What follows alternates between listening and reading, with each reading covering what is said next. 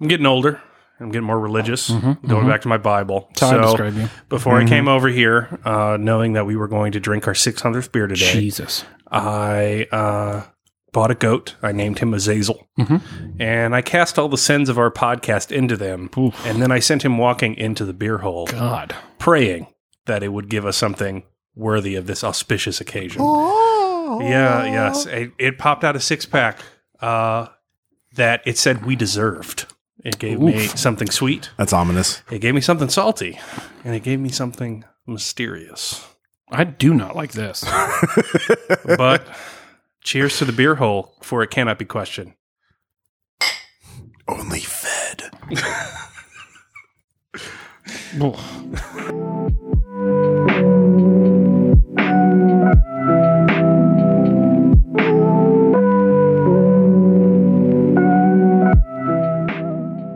Hey, everybody, I'm Caleb, I'm Spencer. and we are about to drink what was Azazel before he was transformed alchemy like into booze. Apotheosis? Yes. Don't- Ascension? Don't forget to say goodbye to him. uh, transmutation? nice. Thank you. I'll let Nice. you use the occult term of your choice. Thank you. I appreciate that. Even the Lord, uh, while performing a scapegoat ritual, appreciates a good pun. Scapegoat. you guys get it? Yeah. it's. I part mean, of the that's deal. actually a term. right. It's where they. It's where it comes from. Yeah. Mm-hmm. Because, well, you get it. We're about to get into this, and we don't have like any pre-party stuff to talk about. I mean, I don't know when We this like you. episode. We're, we're about to drink our 600th beer. right. We're past What what Mm-hmm. what more preamble do you need? That. Well, but the 555 beers we've drank Right. before this very moment. but for that, not a whole lot. 555, like every uh, phone number in a movie. That's exactly right. Yeah. Yeah. And this was all fake indeed. We've never tried any of these beers. It's all made up. God, how great would that be? And I will I'd almost be more proud. It's like an Ors- Orson Welles level, like. I'd be fake more out. proud if we were like teetotalers and this was just like the weirdest Or it was just longest all bushlight con the whole It's time. Bush Light the whole time. And we just Googled names of beers and then just responded to them. Can we Spencer, I say, have respect for myself. I can't. I can't. I couldn't have lied can about we that. say that we're going to do that in an episode in the future where we drink nothing but Bush Light, just make up the beer names Yeah. and make up all the descriptions of the flavor? Yes, absolutely. Wait, what if it's uh, like some are real and some are fake, and the audience has to guess which is which without googling? That's good. That's good. Ooh, or they have to guess which one, no, or they're all real names. They have to guess which ones we actually tried based on our responses. Oh, I, I think I have an April Fool's episode idea. Uh, New content right, yeah, just yeah. coming in hot. Anyways, hey, if you've never listened to us before and you're just now coming in on what is about to be our 600th beer, this is all going to be so weird for you. like, honestly, the content at its best is like, mm, interesting. Mostly it's the beer, and we've had so much of it now that it all tastes like white noise. so, this is going to be so fun for you. Anyways, we're about to do our 600th beer, and if you've listened to us in the past, you know that we rate and review our beers on a five point scale, which changes every episode, which now that means we are about to evaluate our 600th beer split into chunks of six. We have now had 100 rating systems. Yeah, something like that. This is our 100th rating system then. No, Of- we've we've had 102. rating Oh yeah, systems. because the cocktail episode. Yeah, yeah. Oh. well, all fuck. numbers are arbitrary. thank you for that contribution, Ross. That was helpful and moved the Just ball. because we use a base ten system doesn't mean we have we, we can make our own significance. from yeah, this. see this yeah, is we're switching to binary after this. yeah, it's going to be real weird. base seven. Um, anyways, our rating system for this, a non momentous rating system, but a momentous beer nonetheless. Um, it is the Monday before Thanksgiving, and Thanksgiving, at least in the Midwest, I assume this is true of the country at a minimum, but Thanksgiving here typically means uh, time for Christmas things to just start showing up everywhere. Well, this will be posted deep December, so So very Yeah. topical. Yeah, Um, eh, I know that we, for a fact, will be spending Thanksgiving putting up our Christmas tree and watching football and listening to Christmas music. And so it got me thinking about an undersung hero of the Christmas holiday, which is the Christmas light. And in particular, good and bad Christmas lights. who do so, you think doesn't appreciate a Christmas light? well, the, the people who use the Christmas lights that are ones and twos on my list don't appreciate a good Christmas light. Oh, okay, so, they're profaning. That's exactly Okay, right. all Yeah, right, that's exactly right. So what I've done is I've created a five point scale of really great Christmas lights and Christmas lights you should avoid as you think about decorating for the future. So a one, the worst kind of Christmas light, and or in this case, the worst kind of beer.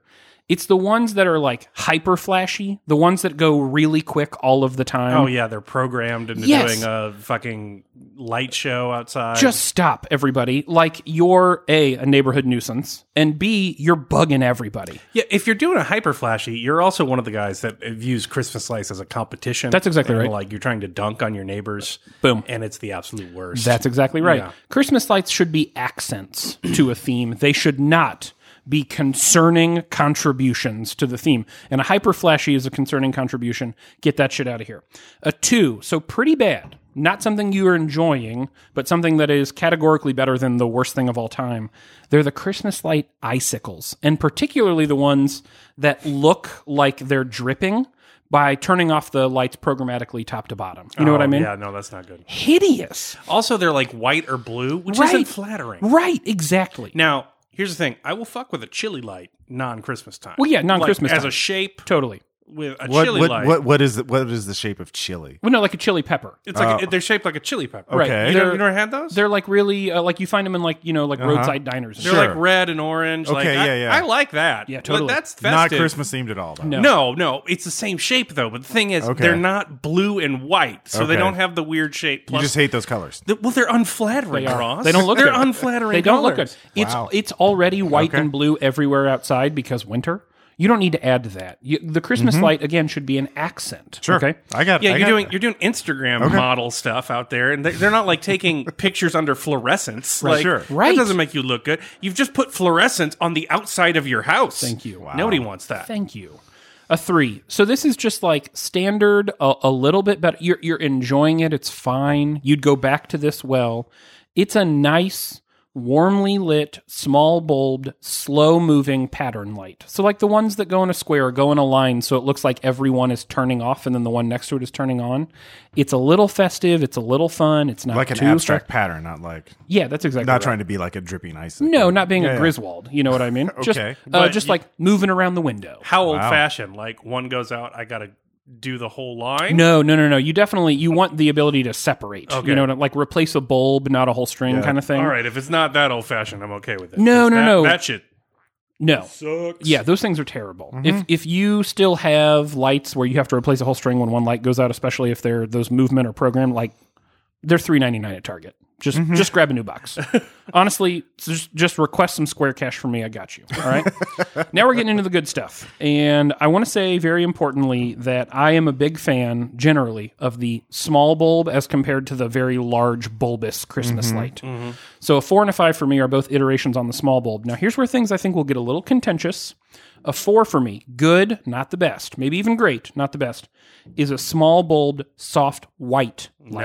No, no, we're off the boat. like See? warm, sort Yeah. of like yeah, Yeah, I really like it. It's relaxing. Mm-hmm. It's calming. It's a good accent. yeah. But a five I'll is do the, a white, like you can get like a yellow, like a like a light bulb flavor of that. Sure. Like, Yeah, yeah, yeah. I'm okay with that. I'm good with But that, the too. White, the sharp white. no, not like Not day color. No, no Okay, one's like- helped on that. that's why I said like soft glow. Okay. Not like the light bright white. You know what I mean? No, but I'm like down. I'm down with like a 60 watt. classy Christmas Like, yeah, white okay. Mm-hmm. light. Okay. And then a five is the small bulb uh, multicolored light. well, there you go. yeah. Do you know in Australia those are called fairy lights? I, I, di- I didn't. Okay, I didn't know that. That's- so fairy lights Mm-hmm. then. in Australia. Here's Okay. here's the thing. Um, I'm not much for decorating my outside my house. Right. If you wanted to put uh, sol- small bulb, multicolored Christmas lights in a room in my house at any time of year, I'm Yeah. fine with it. Absolutely. I don't care how tacky it is. 100%. so you're you're fine with using those lights as year round decor, like Yes. just lighting. They're, they're joyous. Chili lights. That's the best part about them. They're like Christmas lights, but they're good all year. Do you want round. chili lights just for a person's house? You're visiting someone. I want them for my house. Right. one from your He would house. put them in his house. Yeah. like Christmas gift idea. Yeah. Right there. Yeah. Right. yeah. Caleb wants chili lights. Uh, I think generally that uh, a nice That's the only small way I bulb, lit my dorm room. a nice small bulbed multicolored Christmas light is joyous year round. It just so happens to make Christmas even more joyous. Yeah, And I think have you that's ever been to important. an outdoor bar that has them up year Oh, round? love it. yeah. You're never not grateful. for Exactly. that. Having Like, a blast. yeah I if I'm sitting on a patio that is lit with those multicolored Christmas lights, in July. I'm gonna have fine. a fucking Yeah. blast. It's just light enough that you can see, but you can't like read or. anything. exactly right. Mm-hmm. Yeah. That's exactly right. That's what you want. Anyways, that's how we're going to rate and review beers, including, again, our momentous 600th. And on that note, we're going to grab some B double E R S's and come back to talk about board games.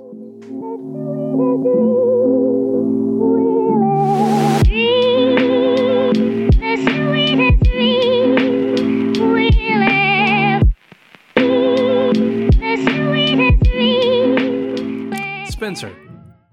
drinking something sweet over there I am. that I, I, am. got with the hopes it would be high level. So this is what beer five ninety six, seven somewhere in there. Yeah, something like that. Yep. This is from Firestone Walker, who has generally been uh, maybe maybe even the brewery of the year for us. Yeah. All it's up quality with stuff. that and Sweetwater. Yeah, totally. But they both got them thick neck cork They bottles. do. They But got. Oh, they're very expensive. fancy fucking Yeah, bottle. they're expensive as fuck. They really are. Thank you, Patreon and our backers. So this is the Bretta Blanc. It's a wild ale fermented with white grape juice. It's also nine percent alcohol. So when when I bought this, the lady says, "You know these are expensive, right?" I'm like, "Yeah." You know, like not not beer priced. yeah, I, I got this. Yeah, we've done yeah. it. We've done it before. we did. Thank See, I you. did see the label that you put so kindly in your store. yeah, I do know how commerce works on a basic level. that's phenomenal. that's phenomenal. That is fucking phenomenal. Jesus. I want to drink. What? Oh, it's a wild ale. I thought it was a white ale. no, It's just got white grapes. it's just got white grape juice, sir. Uh, th- I want. I will drink that till the cows fucking come home. Oh God, that's good. It is appropriately sweet. There's a little bit of like the uh, the champagney, almost winey quality on the back end. You get a little bit of the funkiness up front, but the sweet really interacts with it nicely. Oh, you want another sip?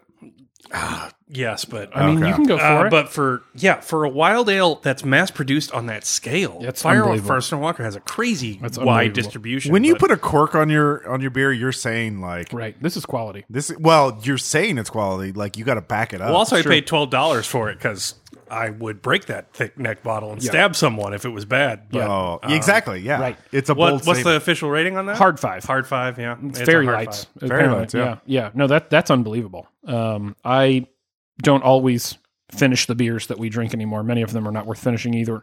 I'm probably gonna drink all that, and then I'll probably go buy another one on the way home. the? I'm not gonna lie. I'm a little sad about that. that you're not gonna drink. That you're not gonna get to drink it. Yeah, yeah, a little yeah, bit. Yeah. You want to pour some out? You can pour some in a glass after this segment, assuming Okay. it's still there. Yeah, yeah. Hey, Assume it's hey, still Ross, there. don't worry. We got some evil twin beers coming up. You can be our beer gutter. Yeah, man. You can drink all that. There's Yeah. All So for just you. for the listeners, to know I often finish beers that that that, that neither of them want to finish. because you're a hero. I am a hero. It's also wasteful. some. Yeah. Well, wasteful. sure. is. Depending. Yeah. Yeah. you're an eco. It's hero. envi- exactly environmental. Cap- Captain Planet over here. Yeah. You're just really doing good work. Captain Planet producer Ross. Uh, hey, this is Dissecting Our Fun, where we talk about board games. And even though we have played some games we could probably review lately, you recently had uh, a board game teaching moment kind of inspire you to a topic. Yeah, so I- I'm going to call this my uh, board game thesis series, where Mm-hmm. I'm just sort of trying out ideas. We- so we did the best way to determine what kind of games you like is to tell me what kind of games you hate. Right, right. Specifically, games you hate within a genre you typically like. Right. Um, so this this one's my new board game thesis. So I think the best use of theme Mm-hmm. in any game that you can use.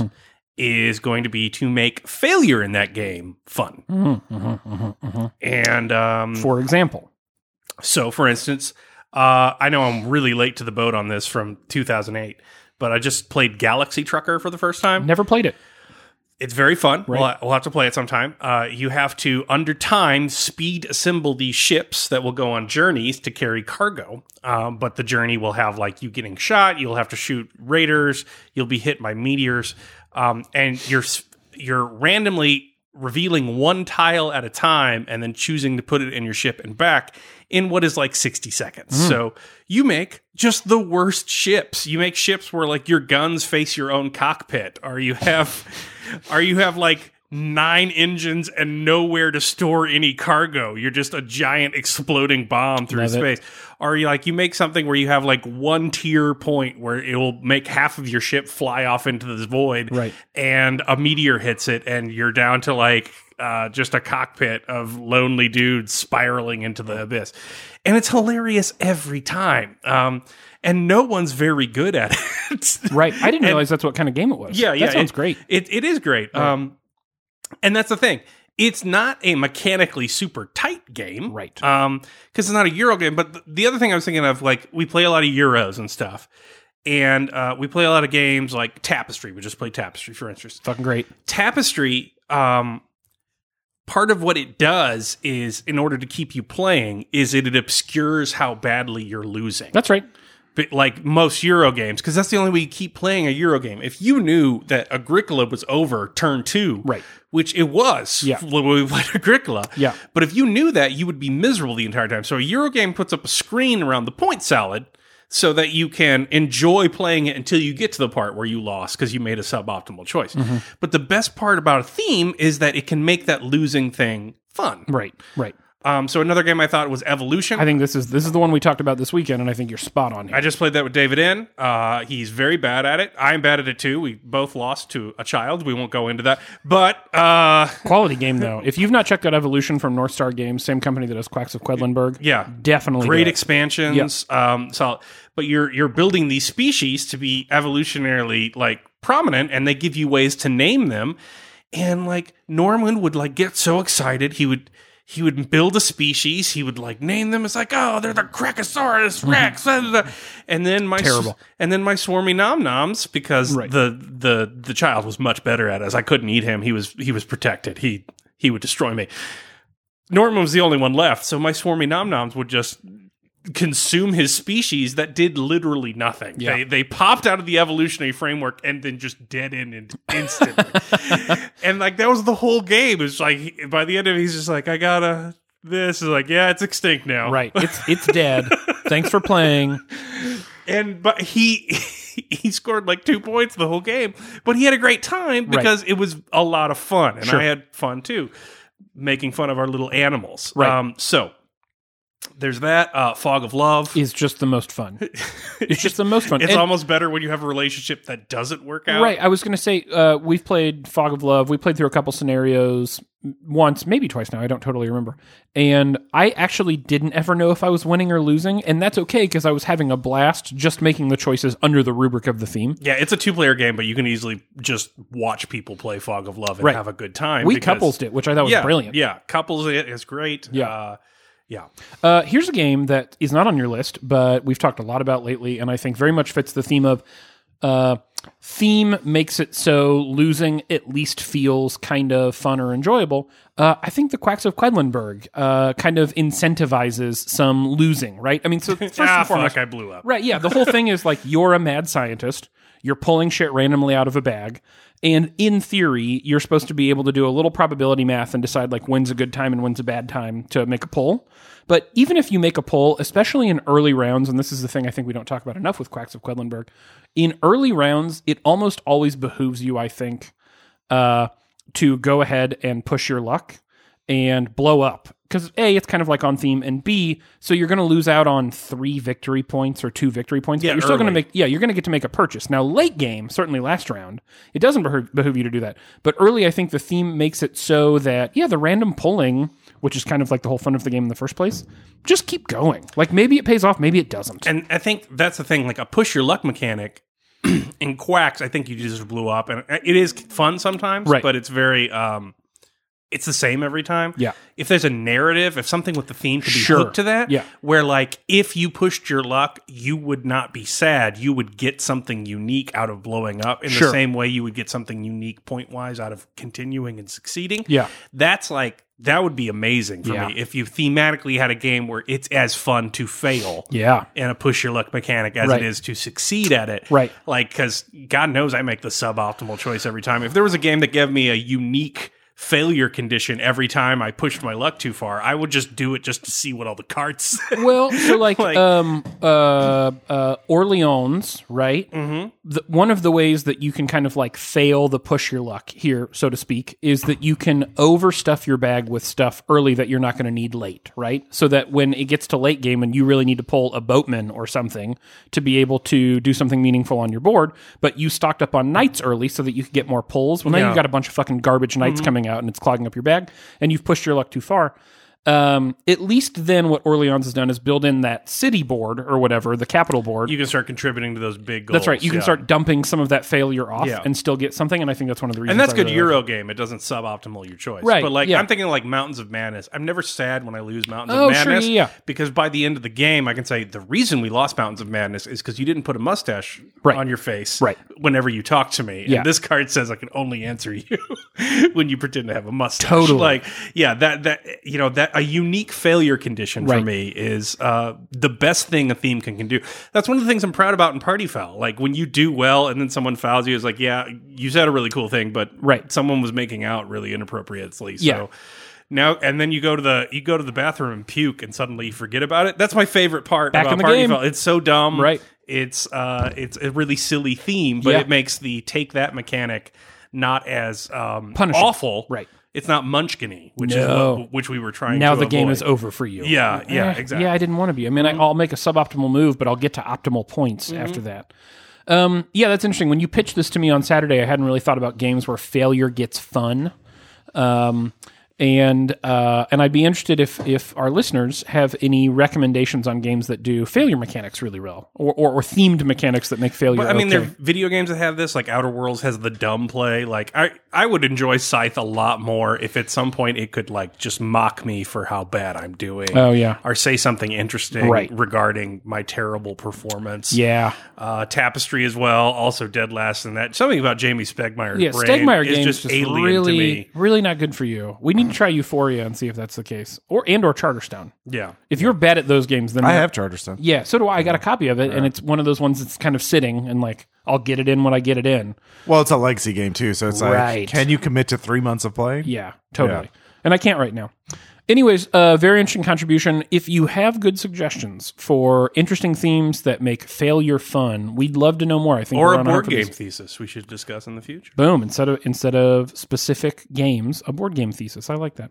Okay, we're gonna grab more beer, and we'll be right back.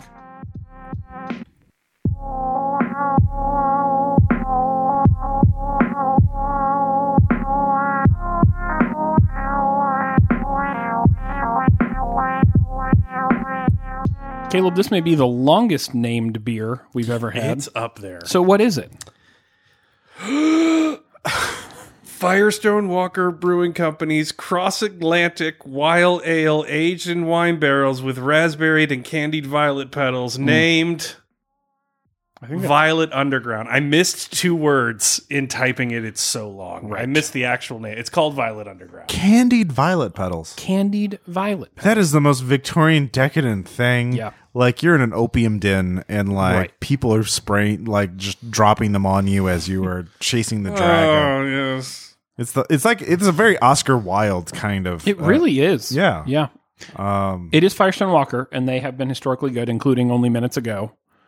I am. Here's one thing I'm worried about. A lot of their stuff tastes kind of similar to me, Mm-hmm. so I'm worried that this just gonna is just gonna taste like a slightly different. especially back version. to back. Yeah. Here's the thing. It tastes. It tastes very similar. Right. Uh, I do not pick the violet up as much as I would. You mean like. you mean the candied violet petals? the candied violet petals? It is still intensely drinkable, and I would drink a million of those. Do you get the raspberry? Uh, I get the raspberry more, a little bit more than the first one. Um, it's still a hard five, but I feel like it's probably using the same base. Oh yeah. And uh, I don't get candied violet petals, which I actually know what they taste like due to sake. So Oh, Um, yeah. I've had some violet sake that's very good, but Woo. it's still delicious. The raspberries. Uh, something is definitely. I actually tart. like that a little Yeah. more than the first one. I, I, mean, think I might too. yeah. Yeah, I like it a lot. Yeah, Uh, the- it's very the- good. The tartness I think helps quite a bit. Needs a shorter name. I will will say that much. It does. C- should condense that. There Yeah. is a Get the- oh! solid paragraph on that. Right. Well, Violet Underground, in and of itself, I think is a decent name, right? It's, If you it's can, that, if you can find it, Wasn't in that a the- cream cover band from the 80s? maybe, yeah, it certainly sounds like it. Um, hey, we're into well, what is really your number one vote getter hybrid? twice? Twice you you voted two things won, and rather than depri- deprive any of you of that, we've put them together. So It's a it's three way tie this week. wow. So it's a will never bother, uh, obligatory reference to B. Arthur here, a will never bother, and Innervium fusion. So here's what we've done. We posted on Twitter. If you're not following us, check us out at The Mixed Six. It's one of your many opportunities to participate in the production of this fine piece of content. We posted on Twitter. We need elements for a Hallmark Christmas movie because here's the bit. Uh, there's going to be 40 Hallmark Christmas movies this season, and uh, we want to help Hallmark in their efforts to produce so fucking much. And so we've decided to try to slip a script in there unnoticed and see if in their craze they could also make our film. But here's the thing, in order to make it stick, we also thought we probably need some sponsored by and or marketing angle to throw in as well. We're going to be cost neutral. We're going to make this shit passive income. That's exactly right. Mm-hmm. Because we're going to we're going to native marketing it, get the whole script paid for in production, and then it's just raking in that sweet hallmark Tens of dollars? money. I don't I don't know how did they make any money. on I these? assume I assume it's all just on ornaments, right? I think you're totally underestimating the number of people who l- eat shit like that up. Like, I mean, I'm they- not- I don't they know that I'm- love it. I don't know that I'm underestimating it. I, I recognize that there's You're probably trying to deny it. a large cross section of America who really enjoys the the Hallmark holi- holiday special. they definitely do. Yeah, it just um and this this Do is they coming. buy stuff as a result of it? No, no. Yeah, what's the funding model? Is it just No, I mean, it's just Yeah, like cheap advertising dollars. movies Yeah. slapped together with advertising, like Right. normal made for TV movies. Yeah, I yeah. guess. Most television, maybe. all right. We can do this. We're Yeah. intelligent. So we've picked uh, we've picked three elements uh, shared on Twitter, and thank you all for your participation. Some There were a lot of really good a suggestions. lot of co- maybe the most contributions we've certainly had uh, on- on one of these threads. There were a lot of good contributions, and then we've also picked an item to sell. So the three contributions that we'll be using, which are narrative elements, we must include. Uh, someone who only gets one present because their birthday is close to Christmas. That was a, a, a contribution from one Maddie Gibbons. Shout out from the podcast. Another element that we're including uh, is uh, Santa, but Santa's trapped in the body of a talking dog. That's you could actually picture that movie. Yeah, Uh, totally. that movie has actually probably been made. It's just it's just Airbud Claws Yeah, or yeah. some shit. Yeah. but claws is spelled with a W. C L A W S. Yeah. Yeah. See, Caleb's got it. Why do I not get credit for this? I, okay, you're right. I it was said it your- aloud. You were. The joke was baked in. I know. Uh, the third element we'll be including is uh, oh, also it's set in the Stone Age, which is going to make the item we're selling very special because it's the Cybertruck from Tesla, um, E- Elon Musk's latest. It and doesn't greatest- have a brake pedal. Here's the thing. I think we can do That's this. true, actually. I think we can do this in one move. Not three movies, one. N- I mean, I No, think one I- movie. one move. Wow. that it's just open. Okay. it's ready for the plot. Let it roll. Is it too late for another Back to the Future film? Definitely not. is it it might be too early that is the argument i would make No, Original cast. here's the thing if you're gonna besmirch classic film by making it a holiday or a hallmark christmas okay. movie, Here's the thing. I'm don't not know. gonna, Prometheus I- already exists. I am You're- not going to besmirch it because Fa- Back to the Future Three already exists. Wow. you know some some might say that dickens a christmas carol really is back to the future given the ghost of christmas past and the future I say we do it original cast. Uh, we we bring everybody back. It's going to be a very old Christmas, which is the hallmark demographic. it is The DeLorean has been replaced. They don't make parts for it anymore. You got to use a Cybertruck. That's your time machine. but it's the stone age I know, but Marty. oh we're taking it back to the yes, stone age Marty and Doc go back to the Stone Age with Before talking- Christianity. Wi- yes. Okay. They learn the meaning of it through a talking, I want to say, Jack Russell Terrier feels like the dog. Oh, kind of a they wishbone. Would, they would Oh. cast Wishbone, to yeah. be Santa. Eh, I don't know. He they're they're so they're so hyper. I, okay, what what breed would you use? Well, something like like bigger and fuzzier, like a, a Newfoundland. Like a Malamute. Uh, or yeah, a something. sheephound. Okay. Um, uh, maybe a Wheaton Terrier. Uh, th- they're kind of fun. mm, that's- they that- seem they seem like a little kid. That's a brothery. little. That's a little. mm, I You don't know. not crazy about Wheatons. Nope. I like Wheaton Terriers. Um, what would be the perfect Santa dog? It's got to be a Labrador or Jack Terrier. What about like a bulldog? Like use a French basic- bulldog, English bulldog. Oh, Okay. Yeah, bulldog.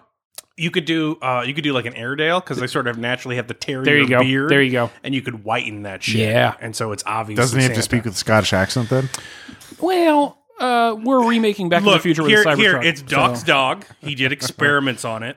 His name is Ansa, and you're just you never hang a lantern on it. You just like let people realize that this dog that talks That's where you and wanna says go. Hmm. Eh. ho ho ho a lot is secretly the reincarnation of Santa. Ansa.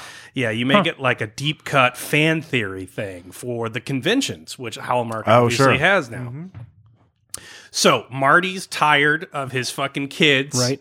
forgetting his birthday Right. Um, and he already interfered with his conception once. right? So he gets in the Cybertruck with Doc's. I don't know. He's got to be old by now, right? Doc is Christopher Lloyd is not Right. no. No. He wheels he wheels Doc into the Cybertruck.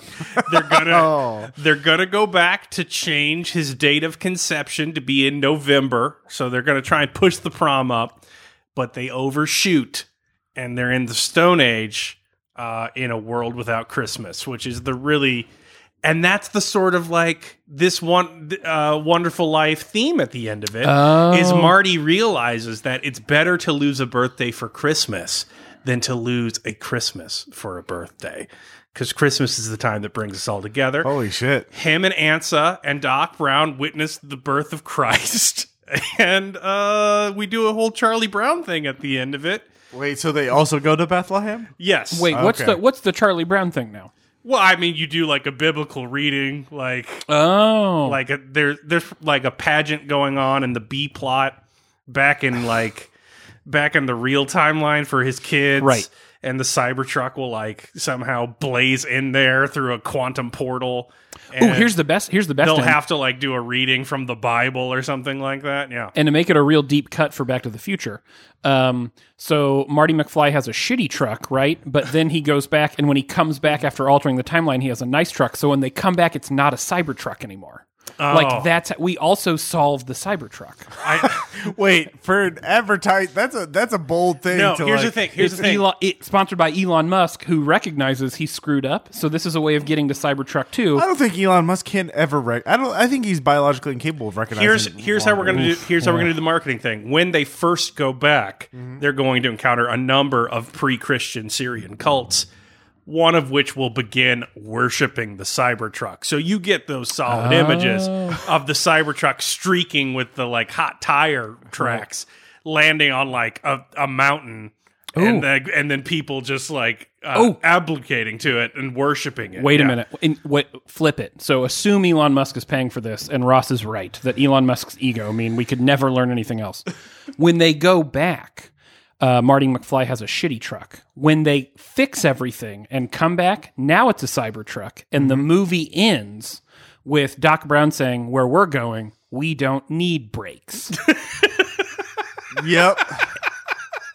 Roll credits. Sponsored by Tesla. You tied it all together. That's right. Yeah.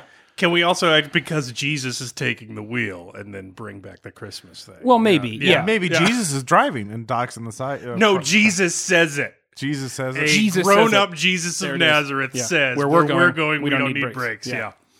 Yeah. uh, Ghost of Christmas to the Future. Back to the Future 4. Yeah. Ghost of Christmas to the Future. Hallmark this Tuesday. Should we just 8 tie p.m. in some 10,000 BC stuff? Like, you know, just like uh, some. woolly Directed by mammoths? Mel Gibson. Oh, yeah, Oh. exactly. There yeah. you go. Yeah. Caleb almost, I mean, who else is going to direct this? I almost, almost spit I his almost beer out. spit all over my computer.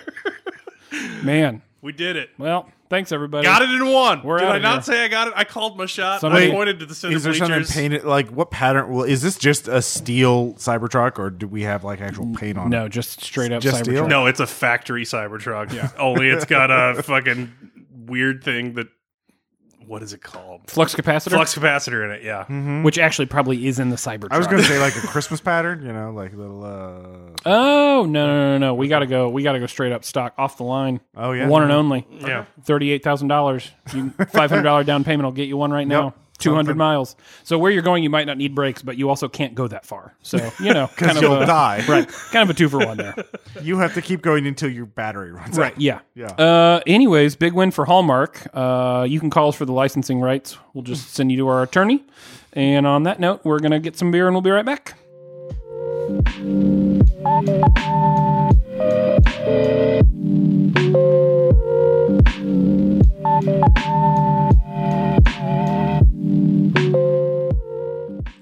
Spencer, we're on to the probably not good stuff that the beer hole gave us. I mean, I don't want to. I don't want to make an assumption and then go looking for confirmation. they haven't been doing well lately. They've not. That's true. It's Evil Twin Brewing.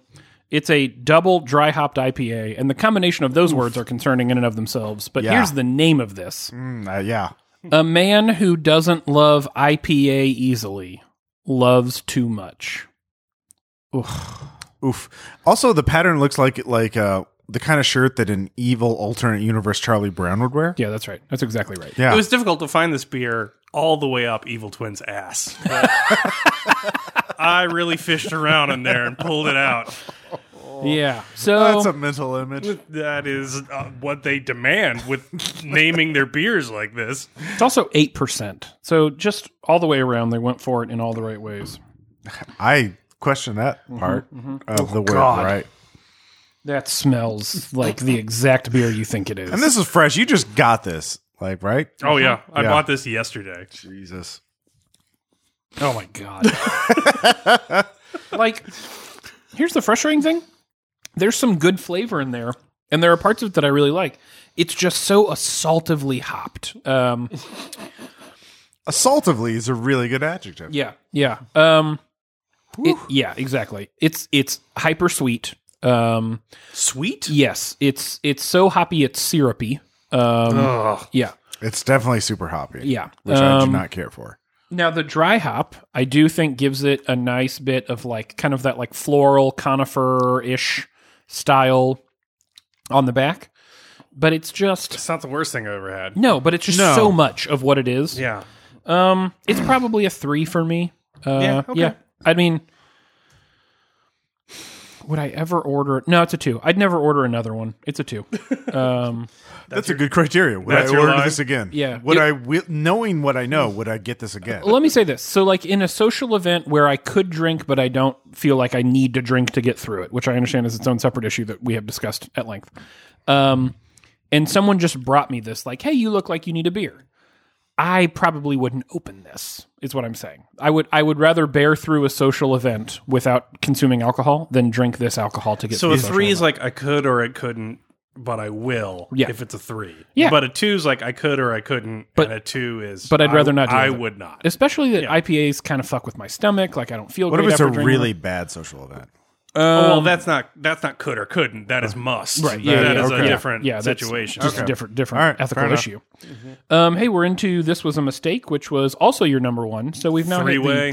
triumvirate of your preferences, people. And Q asks, "Hey Q, good to talk to you. Been a while." Q asks, "This was a mistake. Flying and plane travel. Your best ways to make it bearable and get through it, including jet lag and related travel bits." Here's the here's the secret to flying. It's never good. There's nothing good about it. Yeah. Don't expect good. Right. Other than the fact that you get somewhere faster, and I'm not even sure that's a bonus all the time, depending on where you're going. Flying fucking sucks. Yeah. You, your your best is going for that could have been worse. Yeah. No, no. The best is like, eh. Yeah, maybe nothing Yeah, went yeah. wrong. Yeah, exactly. I got here. The plane ride wasn't bumpy. People. I'm weren't excited if I assholes. get eh. right. Uh, things were on time. Mm-hmm. My luggage is here. Now I'm at my destination. I don't feel like shit. Yeah, totally. That's probably right. The Yeah. best version of the flight is non offensive. Mm-hmm. Yeah, that's exactly right. Now, here for me, and there are a lot of things that I hate about flying, none of them relate to the physics of flying, which I just trust implicitly because we've been doing a lot of it these days. Um, the thing that I hate most about flying, and I've thought about this deeply because I do travel mm, quite a bit, certainly not as much as other people, uh, probably who listen to this podcast, but enough. Um, primary issue with flying is that you have almost no control over any part of it. And I hate being a passenger in a very fig- figurative and literal sense. A near complete total lack of agency. That's exactly right. Yeah. From the moment you walk into an airport until the moment you leave an airport, almost nothing is on your terms. And I absolutely hate that. Like that for me is the the end of the list. There are lots of things that Well, I your dislike. cargo. Your Right. Your, as far as the airline is concerned, Right. you're literally shipped under the same conditions as your bag. That's exactly right. Yeah. In some cases, you're a loss leader, so people will pay for like Right. flights to in a, a better class. That's exactly Yeah. right. yeah, That's exactly right. business or first class or whatever. Yeah. Um, I I don't like that I have no control. I, I don't mind. It's it's uncomfortable. I'm tall and a little wide, so I've never found a, a plane seat that was comfortable for me. I don't like that I have to pack all of my shit in a bag and then cram that bag into some space that is too small for my bag. I don't like any of that stuff. I don't like that I'm stuck in a tin can around a lot of people. None of it. But I can deal with all of that, but for the part where I have no agency from the moment I enter an airport. That for me is the the biggest problem. But what then do you do? to make it bearable. And I will tell you what we did when we flew to Metatopia two years ago, 3 years ago, yeah. three years ago. Um, we got to the airport at like nine a.m. I mean, we were there early, uh, 8.30, 9 a.m. The moment someone would sell us beer, we started buying beers. Yeah, I'm going to recommend pills if you if you're a pill person, Right. And I'm going to recommend beer if you're a beer person, and depending on the length of fight, I may recommend beer and pills because it's pretty fucking great. Uh, That is neither a You want to doctor- be you, want to be sedated. For To be honest, there is actually one upside for flying for me. What's that? It's a it's for me, it's uh I get a lot of reading and podcast listening done because I have nothing else to do. Oh, I do listen to podcasts almost almost exclusively. Yeah, when but I'm reading flying. too. Like Yeah. if you have like a Kindle or whatever, uh Yeah. or just one a book. Those exist. hey, those neck pillows work. Uh, Mm-hmm. Just don't buy them at the airport. If you could get the neck pillow, that technically doesn't count as a personal item. That's clothing. So great. if you want to get a neck pillow before you get to the airport where it's not marked up like crazy, totally great. uh, Mm-hmm. you can pass out on that flight. Game changer. Especially if you're on booze and pills. Is it one which- that's stuffed or like an inflatable one? no oh stuff. stuff? Yeah. Yeah, you want to go stuff With the like velour kind of velvety yeah, you feel to don't it. you don't want the plasticky neck. They they've got some high quality neck pillows now. Oh, I was not a I was not a believer in the neck pillow pillow for years. I thought, well, that's annoying and bulky, and I wouldn't want to walk around in that. And then uh, Jared and I got a delay flying to New York, and so he walked off and then came back with two neck pillows, and he's like, I don't know, I'm bored. We'll give it a shot. Game changer, total Oh, Yeah. game changer. Neck pillow's great. Uh, hoodie, highly recommend. Oh yeah. put that hood up, put them headphones in, Yeah. neck pillow it up. totally. May make sure it's a zip up so you can control like Here's the other thing I'll recommend: um, if you're sleeping on a flight, uh, you probably have a backpack or something as your personal item. Put that shit on the wrong way. oh yeah, and up in the sort of front. hug it Yeah. and put your arms into the side. Yeah. Sort of gives you a rigid slot. And then if you have your neck pillow on top of that, you're sort of sleeping upright in sort of like a cryo sleep position. Yeah. And that is the that is the way to do it. Hood up, headphones in. Right. You got your backpack on backwards. You're not putting it beneath you. You get- You're you're Yeah. clutching it. I like it. And then you're like your sort of laptop or like Smart. whatever documents you have in there are sort of providing like Stability. a rigid support on Yeah. the front so you don't head first into the seat Right. ahead of you. Um, don't put your seat back because you're not a fucking monster. Right. Um, Here's my here's my trick: drink before, but not on the plane, because the cost of drinking on the plane is not worth it. You're already on the But- plane. yeah. the thing about the seat backs though, if the person in front of you puts their seat back, you have to put your seat I back. disagree. Wow. You're No. a, you're a martyr. Look, that's I'm not gonna fucking succumb to the tragedy of the commons because a dickhead sat in front of me. Like that's right. Okay. I shall not pass that savagery on to the people behind me. I will. We must I not know. all suffer. I can't. Um, then how do you deal with jet lag? Here's here's my trick. Uh, don't go to sleep. Like run that shit out as Actually, long as that's you terrible possibly advice. can. I'm telling you, I've tried to not- get there and go to sleep, and I'm How, bad. what at is the farthest you've ever flown? it. um, not far, yeah, exactly. like five or six, yeah, maybe. yeah, don't. Yeah, Yeah, you mm, Right. get on my level. like, yeah. if you No, go to I like, will not do that. If you get on a 14 or 16 hour flight and you're i- basically on the opposite side of the planet, Yeah. you definitely fucking sleep on the planet. yeah. That sounds terrible. See, here, here's the other trick. No, don't no, no. do sleeping that. pills. No, sleeping. It's an entirely different thing. You basically the Pills. i- yeah. No, well, Caleb is right. So basically, you wait until they serve the first meal. You eat the first meal, then you take pills. You you know, wait 15 minutes for them to kick in. Right. You go to sleep. Yep. You get shitty sleep, but it's something. And then by the time you wake up, you wake up a couple hours before your plane lands. Yeah. And you're tired, but you're you're so it it, it, Rested. Mm, mm-hmm, it helps your circadian rhythms. So like if you're on if you're going to the other side of the planet, anything 10 hours plus, like you need to do that. Just just one thing to do is You don't can't travel stay that up. far. Yeah, well, yes. No, well, okay. Yeah. Come on. Right. Yeah. One thing you could do is just stay in your general area. Drive drive places. Maybe maybe puddle jump. Spencer, two have you hours. considered other places are good and Uh, you should visit Yeah, them? totally. I I, I both agree that other places are good and that I don't need to see them to agree with that. I do. right. Yeah. Well, So Q, if you're traveling, well those um, are the two viewpoints, I guess. right. Yeah, for the most part. I mean, I'm fine for the most part. Um, Q, I'd if love you're- to travel to those places, but I cannot. yeah, I, I just won't. Yeah, patrons, that's your fault. You should back this patron more. Yeah, patrons. Did not the that's views of this Your podcast. fault. Not I'm not about to scorn the patrons. We are we, we're gonna have a podcast meeting. Well, okay, all you freeloaders. I mean, this is a regular episode. So all right, all right. I guess I'll- Freeloaders. My goodness. Damn. Yeah. It's got aggro. real Well, fast. this went You poorly. kept giving me this wild ad. Pull this, the cord. This went well. Yeah, no, totally, totally. I think people learned a lot, um, namely about your opinions towards them. don't wear a belt, slip on shoes. Oh, come yeah. on, Yeah. Be Be a be a good person. Be Don't super recline. comfortable shoes. Oh yeah, super comfortable shoes. I, not even comfortable. Slip on. It doesn't Well, matter if they're comfortable. Like I have They good don't need tennis shoes laces. that I don't need to lace up. I can just put those Yeah, things right that's- on. Yeah, if you Yeah. can slip an helmet off, like that's Yeah. that's the minimum requirement. Uh, if you can get away with not wearing multiple layers, because there's nothing more annoying than having to take like a sweater or some shit off once you get through the line. Like maybe a Well, hoodie is zip-ups. good. Yeah, zip ups are zip-ups. good. Zip Right, ups. Totally. That's the key. yeah, absolutely. Because you can regulate your temperature. Right. Amen. Um, and if you're traveling soon, have a really great travel. Ross says sleep. Caleb says pills. Well, I it depends say- on the length. Yeah, maybe. I say alcohol. So that's all pretty on brand. I say all three. Right, for this podcast. And uh, we're going to grab another beer, which I do believe is another Evil Twin, so this should be exciting. And we'll be right back.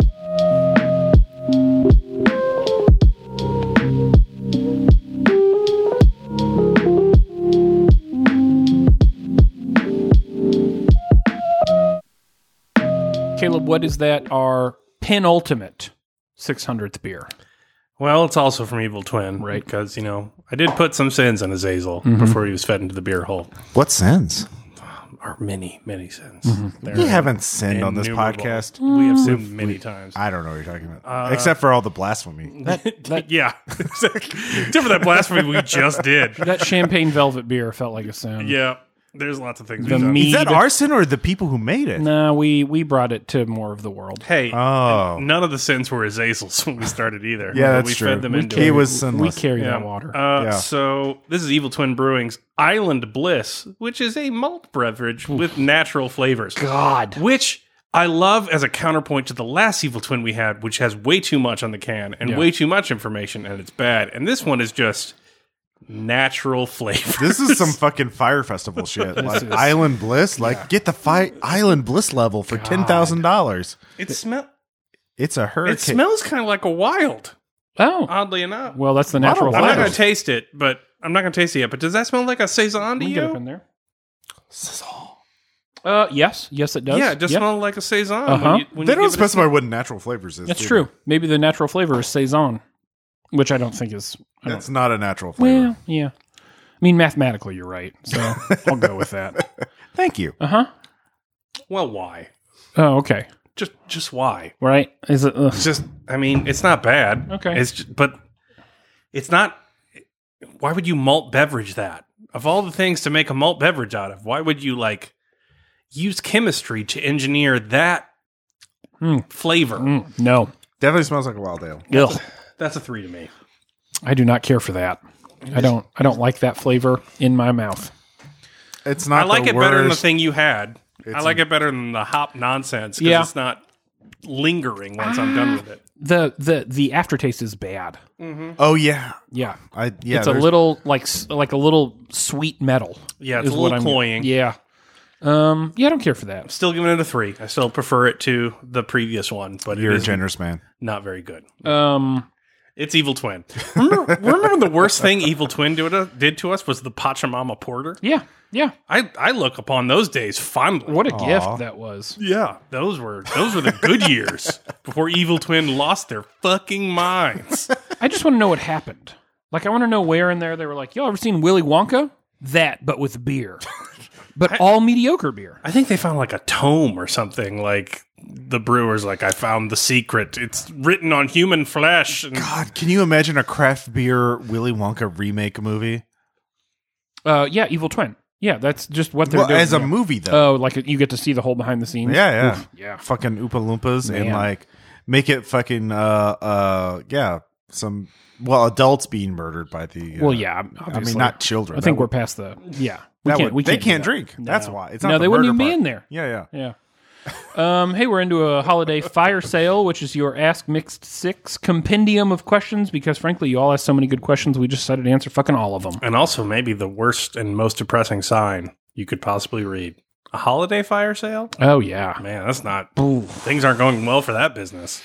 not great. Yeah. Um, how do you want to do this? We don't have a good system for this. We've only been doing this three years, so it's taken us some time. Okay, here's what I'm going to do I'm going to name the person, read the question, and then I'm going to randomly assign an answerer, which could be myself.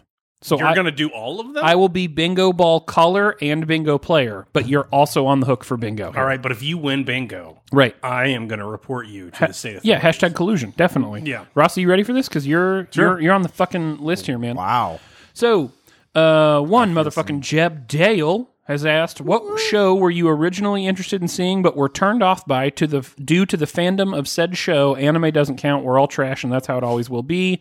Ross, Uh, let's see here. Probably Parks and Rec. really? Yeah. You think the Parks and Rec fandom is annoying? Um, initially, yeah, it's like you interesting. had this. It was there's kind of like this sort of air of like, oh, you haven't seen it. You, Wow. Yeah, I, I came into it late. Like, yeah. Okay, that's I, fine. I wasn't even watching it until like the third or fourth season. Right. And then people like, oh, how dare you not watch this? So, no, the first season's trash. well, yeah. we're and, skipping. I mean, that's the thing is I watched a couple episodes of the first season. I was like, nope. Yeah. And then people are like a year later, like, oh, how dare you not watch Parks and Rec? Right. Well, that's and dumb. Hmm. then like, yeah. So, I feel similarly about The Good Place, which is like at this point I couldn't even watch it without thinking about all of the things people have told me about The Good Place. Mm-hmm. Yeah. well, it's the same people who did Parks Uh, Yeah, it and Rec. is. Michael so, yeah. Schur. Yeah. Adam L asks, "What's the worst software experience you have, Caleb Spencer or producer Ross? And what is the one thing you'd want to change to improve it, Caleb?" Blackboard, I would want to nuke it from fucking orbit and hunt down everyone involved in its production. Uh, website adminning. Oh, Um, yeah. Just in general, it's a black hole of time and knowledge and uh, uh, my sanity. I could not hate the people who worked at fucking Cyberdyne Systems more than I hate the people who developed Blackboard. I Kale wins that. They like- need to be fucking killed. Yeah, yeah, but website adminning is terrible. it's horrible. Yeah. Um, Alex C asks, "The end of the year is approaching. What's one piece of media shared to come out in 2020 that you're really looking forward to, Ross?" That's coming out in 2020. Yeah, Uh, geez, what is something? What is coming out in 2020? Um, I can't really think of anything. I don't fucking know. yeah, I don't, know. I think it's technically beforehand, but I do kind of want to see The Witcher. I wanna see Oh, they you know do what? with that. Oh yeah. I I think it's kinda- technically pre I'm 2020. I'm going to be a fucking weeb and say I kind of want to see Sonic. Uh, God damn it, Ross. wow. Yeah. You went from not knowing to that. No, it just popped in my head. What an aggressive transition. Because they, they they revamped it, and I don't know. I kind of want to see if I don't know. I'm gonna wait for reviews. But, You're you're Oh, a yeah. big stand for James Marsden, huh? uh, you- that's obviously it. You're a Mm, Marsden head. yeah, huh? I'm Marsden head. Toby says, I need to know how Spencer picks a good bar. I know you did a segment on what makes a good bar. I want to know his magic secret for finding one after crawling out of a shipping container with his phone in a strange city. Don't you dare say me for the one directly addressed to you. Totally fair. Totally fair. Toby, um, it's years of practice, and I typically don't don't brag on my abilities. Um, I have one unique gift, maybe in the whole wide world, and it is to intuit where the next best bar is, and I rarely miss. I don't know how it, where it came from. I don't know why. it you happens. are a human dowsing rod. I am. I totally am when it comes to picking bars. Here's my best guess for you. Uh, I typically Google. I look at things that are near me and or close-ish in the city, and then the one thing I'm looking for in pictures is a place that isn't trying too hard. And I mean that in all ways. It's not trying too hard to be retro. It's not trying too hard to be divey. It's not trying too hard to be anything. It's just trying to be a bar. And if I can find a place that looks like that, that's where I'm going to go. And I mo- more often than not, that pans out. Gregory Bennett asks Since Caleb has mentioned going lifting, what are your workout routines? What tips and tricks help you get working and stay at it? Caleb? Ross. Yeah, Ross. yeah, Caleb, Um, well, I, I okay. do you have a workout routine? Yeah. All right, jump in there. Uh, ellipticals and stair machine to start, then Oh, okay. Oh. uh, lifting some weights. So uh, ellipticals are like I tried running for a while, but it was harder harder on my knees, Mm-hmm. and so yeah, like, stair machines are really good. And then of course you know come up with a varied weightlifting routine. Yeah. Uh, so it's not like I I just work out. My goal is like maintenance, like routine, not like trying to get soul or whatever. Just like trying to not be as unhealthy. I hired a trainer because I don't know what I'm doing. Right. And I told him that I will always be fat, but I would like to be scary. Mm-hmm. And so I do extremely low reps, like two to three reps for in, insane amounts of weight Mm-hmm. for my body. So I'm doing powerlifting. Uh-huh. Uh, can I also just my what I'm looking forward to next year? Mm-hmm. Godzilla versus Kong. Oh, see, there about- you go. Yeah, I yeah. knew you'd get there. Yeah, yeah. Um, I also hired a trainer if you have the financial means to do so, uh, and I understand it's highly prohibitive. I cannot recommend it enough. It's been game changing for me. I went to gyms off and on for years and ran off and on for years and couldn't get into a rhythm. Having someone there to talk you through things and things and tell you what you're doing right and not doing right and what's going to work and what's not going to work has been very helpful. So I'm going at least two times a week, and I actually am trying to like gain muscle mass and definition. It's going really well, so that's that's really helped me. The Mix 1200, we're just going to be fucking jacked. Just It's going terrifying. to be like JoJo does a podcast. Yeah. Just abs. Frederick from the Snordic country asks, "What do you expect from beer in our six six six, Caleb?" Man, I expect a five sided die rolled with my tongue on the line, like we've done it for every fucking episode Wait. since, and mm-hmm. we'll do every episode next. I brought back a barley wine that's kind of a cult theme from Australia. Do you want to save that for the six six beer? 'Cause Oh it- God, You want me to pull it out? I could just sh- I could read the label. feels topical. I mean, Yeah. you don't need to pull it out right now, but I'll I will try it for beer Yeah, six yeah. six. There is no nihilism deeper than the randomness of fate we've assigned our palates to. Uh, James Burns asks Ross, "How does one identify a flat earther from the crowd?" wow. All right. Thank you for thinking I can do that. Uh, Ah, they're wearing a Trump hat. Done. No, no, no. Actually, actually, that's that's too simplistic. And uh, there are uh, so I would ask them anything about weather, geography, or astronomy, and uh, that would give you some clues. Right, right. Might So yeah. give you a hint. uh, there's actually a good documentary on Netflix about that. Uh, Yeah, I saw that uh, last night. Something in the curve, like behind the curve, and uh, that'll give you uh, insight into their mindset. They're they're pretty insidious now. They're like anti-vaxxers. They're hiding amongst us They'll get you. and uh but if you if you can just be nice enough they'll reveal their shitty views and That's exactly right. idiocy yeah, Yeah. Uh, Rubric asks, I'll take this one after 600 beers in several years. What would you have done differently about the Mix Six, starting it earlier, changing the format, or are y'all no regrets? Um, I'm probably no regrets on this. I think that we would have probably opened up uh, some of the, I would have probably chosen to open up some of the content types that we developed later in the game earlier, just because I think it would have given us more variance early. Yeah. But I don't know that I would have changed the format of the show much. I mean, I'm I'm down with our subtitle. Probably a great podcast in 2009. Yeah, yeah. I mean, had we started ten years ago, chances are people would listen to this. Yeah. yeah. Yeah. I mean, I Be think like yeah there's something to that. Um, Turtle asks, "How do you balance when a bad company does a good thing?" I'm debating picking up an Angel Tree Child, which would directly give toys to children who are getting nothing for Christmas, but it's run by the Salvation Army, which has a rather sordid history with its interactions with the LBG community. well that's not a company it's a nonprofit Yeah, but do you think it's a bad idea to to do a good thing if it gets publicity for a questionable company, Caleb? Um. No. you can find an equivalent Look, look, you can find an equivalent. You can do community organizing. You can find a kid in your very neighborhood within walking distance of your home who's not going to get Christmas presents. You can work with the church. You can work with all sorts of stuff. But the fact of the matter is, you want to help someone and you're finding a way to do it. Mhm. And you are now 1,000% more woke Mhm. than the average person walking on the street in 2019. but So Yeah. yeah. I get not wanting to give Salvation Army a bonus, but just as if there's no ethical consumption under capitalism, if the thing that you are giving to someone is actually getting to them and helping someone in need, Yep. f- fuck it. Yep. Totally. Like we we all have to pray for the revolution anyway. Like don't feel guilty that you own an iPhone. Don't feel guilty that you're helping someone. Right. If you're legitimately helping them, um, don't let that cripple you. Just do the good stuff, and then when you're done with that, do it somewhere else. Right. Yeah. Right. Rob Stith from the Orpheus Protocol, shout out Rob, asks What is a game, hobby, or significant media commitment that you really feel like you should be into uh, by all indications to your taste and you just can't get into for some reason? Any speculation on why? Ross? uh watching more prestige television um like there's a lot of great shows that i really want to watch and i just can't get the focus to do it Right. Totally. So yeah, I've talked about this before, but yeah, that that's the biggest thing.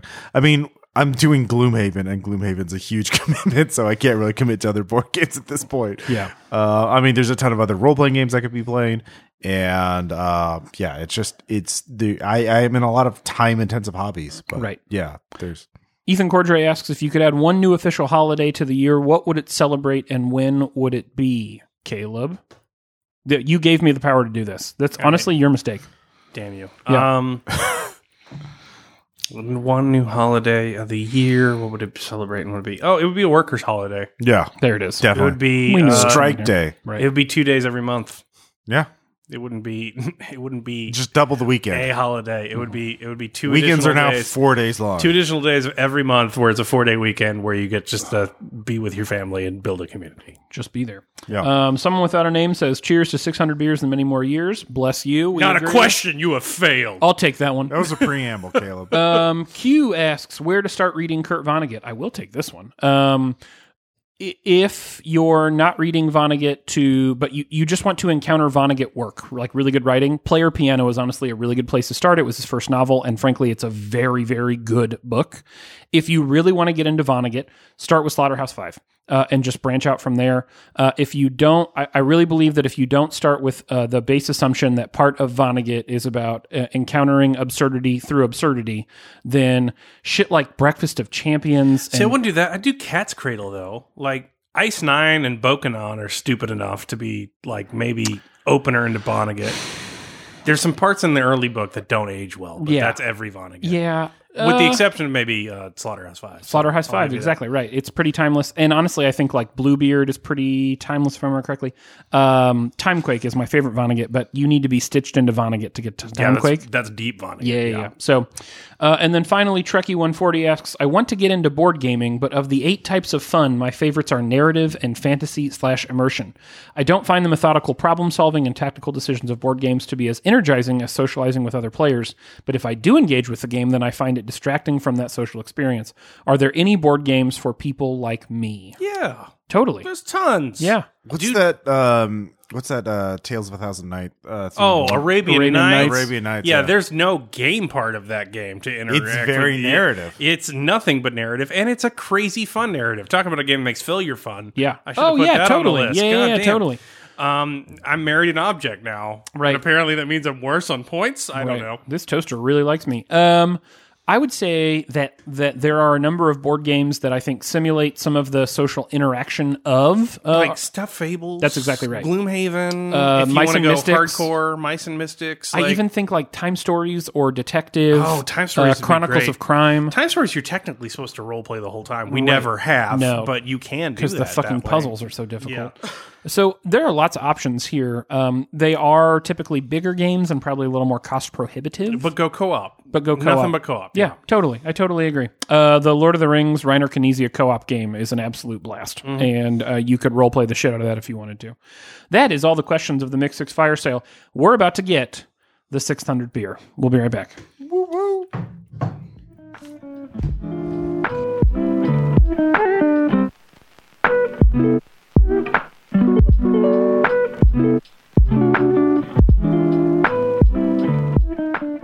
I'm kind of verklempt about this. I I'm kinda torn am truly up. shocked.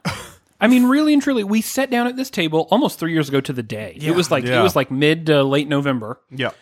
and it was just like I don't know. Let's fucking let's just see what happens. Uh, And this wasn't like a goal. We wasn't like we're like we're gonna hit 600. It was just like let's see. And her 600's a lot. it's a lot of beer. And it's like a weird accomplishment to be like, Yeah. we did it. Yeah. Because like I drank 600 beers. Most people would be like, you drank 600 beers. Oh, What the fuck is wrong with you, man? Um, Six hundred unique, Different unique beers. beers. that we painstakingly cataloged, and I feel like that's an achievement in of itself, and I don't know why.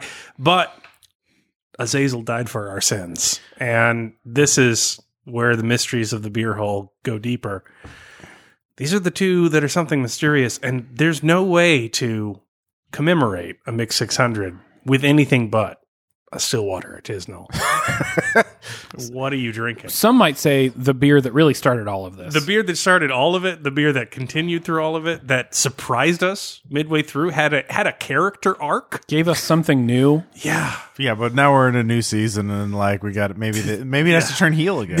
yeah, very much. Yeah, so. yeah. Maybe it Got to does. keep up the kfab. But that's what you want after 600 beers, something you don't know. Yes, You know? Yeah. you do want a mystery. That's right. So this is from Stillwater Artisanal, an 11% Kung Pao, an imperial stout brewed with chili powder, ginger powder, Sichuan pepper, sea salt, and peanut extract. This is just gonna fucking kick you in the face. Just every ingredient they could find. Look, I literally picked up the two Stillwaters we hadn't tried yet, and this was one of them. And I love that it's got like a paragraph long subtitles description. I didn't even know it was a stout. It smells like a lot, is what I'm saying. Yeah, well, it says it's a lot. He is drinking it. yeah. It's got a lovely can. It's got as like always. a Chinese menu, Chinese restaurant menu. kind always of has theme the on that. loveliest can. Yep. It's so weird. That is one of the weirdest fucking beers I've Is it? ever tried. How, how spicy is it? It's a little spicy. A little spicy. Here's the thing. It as you're drinking it, you're like, oh, this is kind of a nice stout. and then Mm. you put it down, and the rest of the stuff starts to show up. Mm-hmm.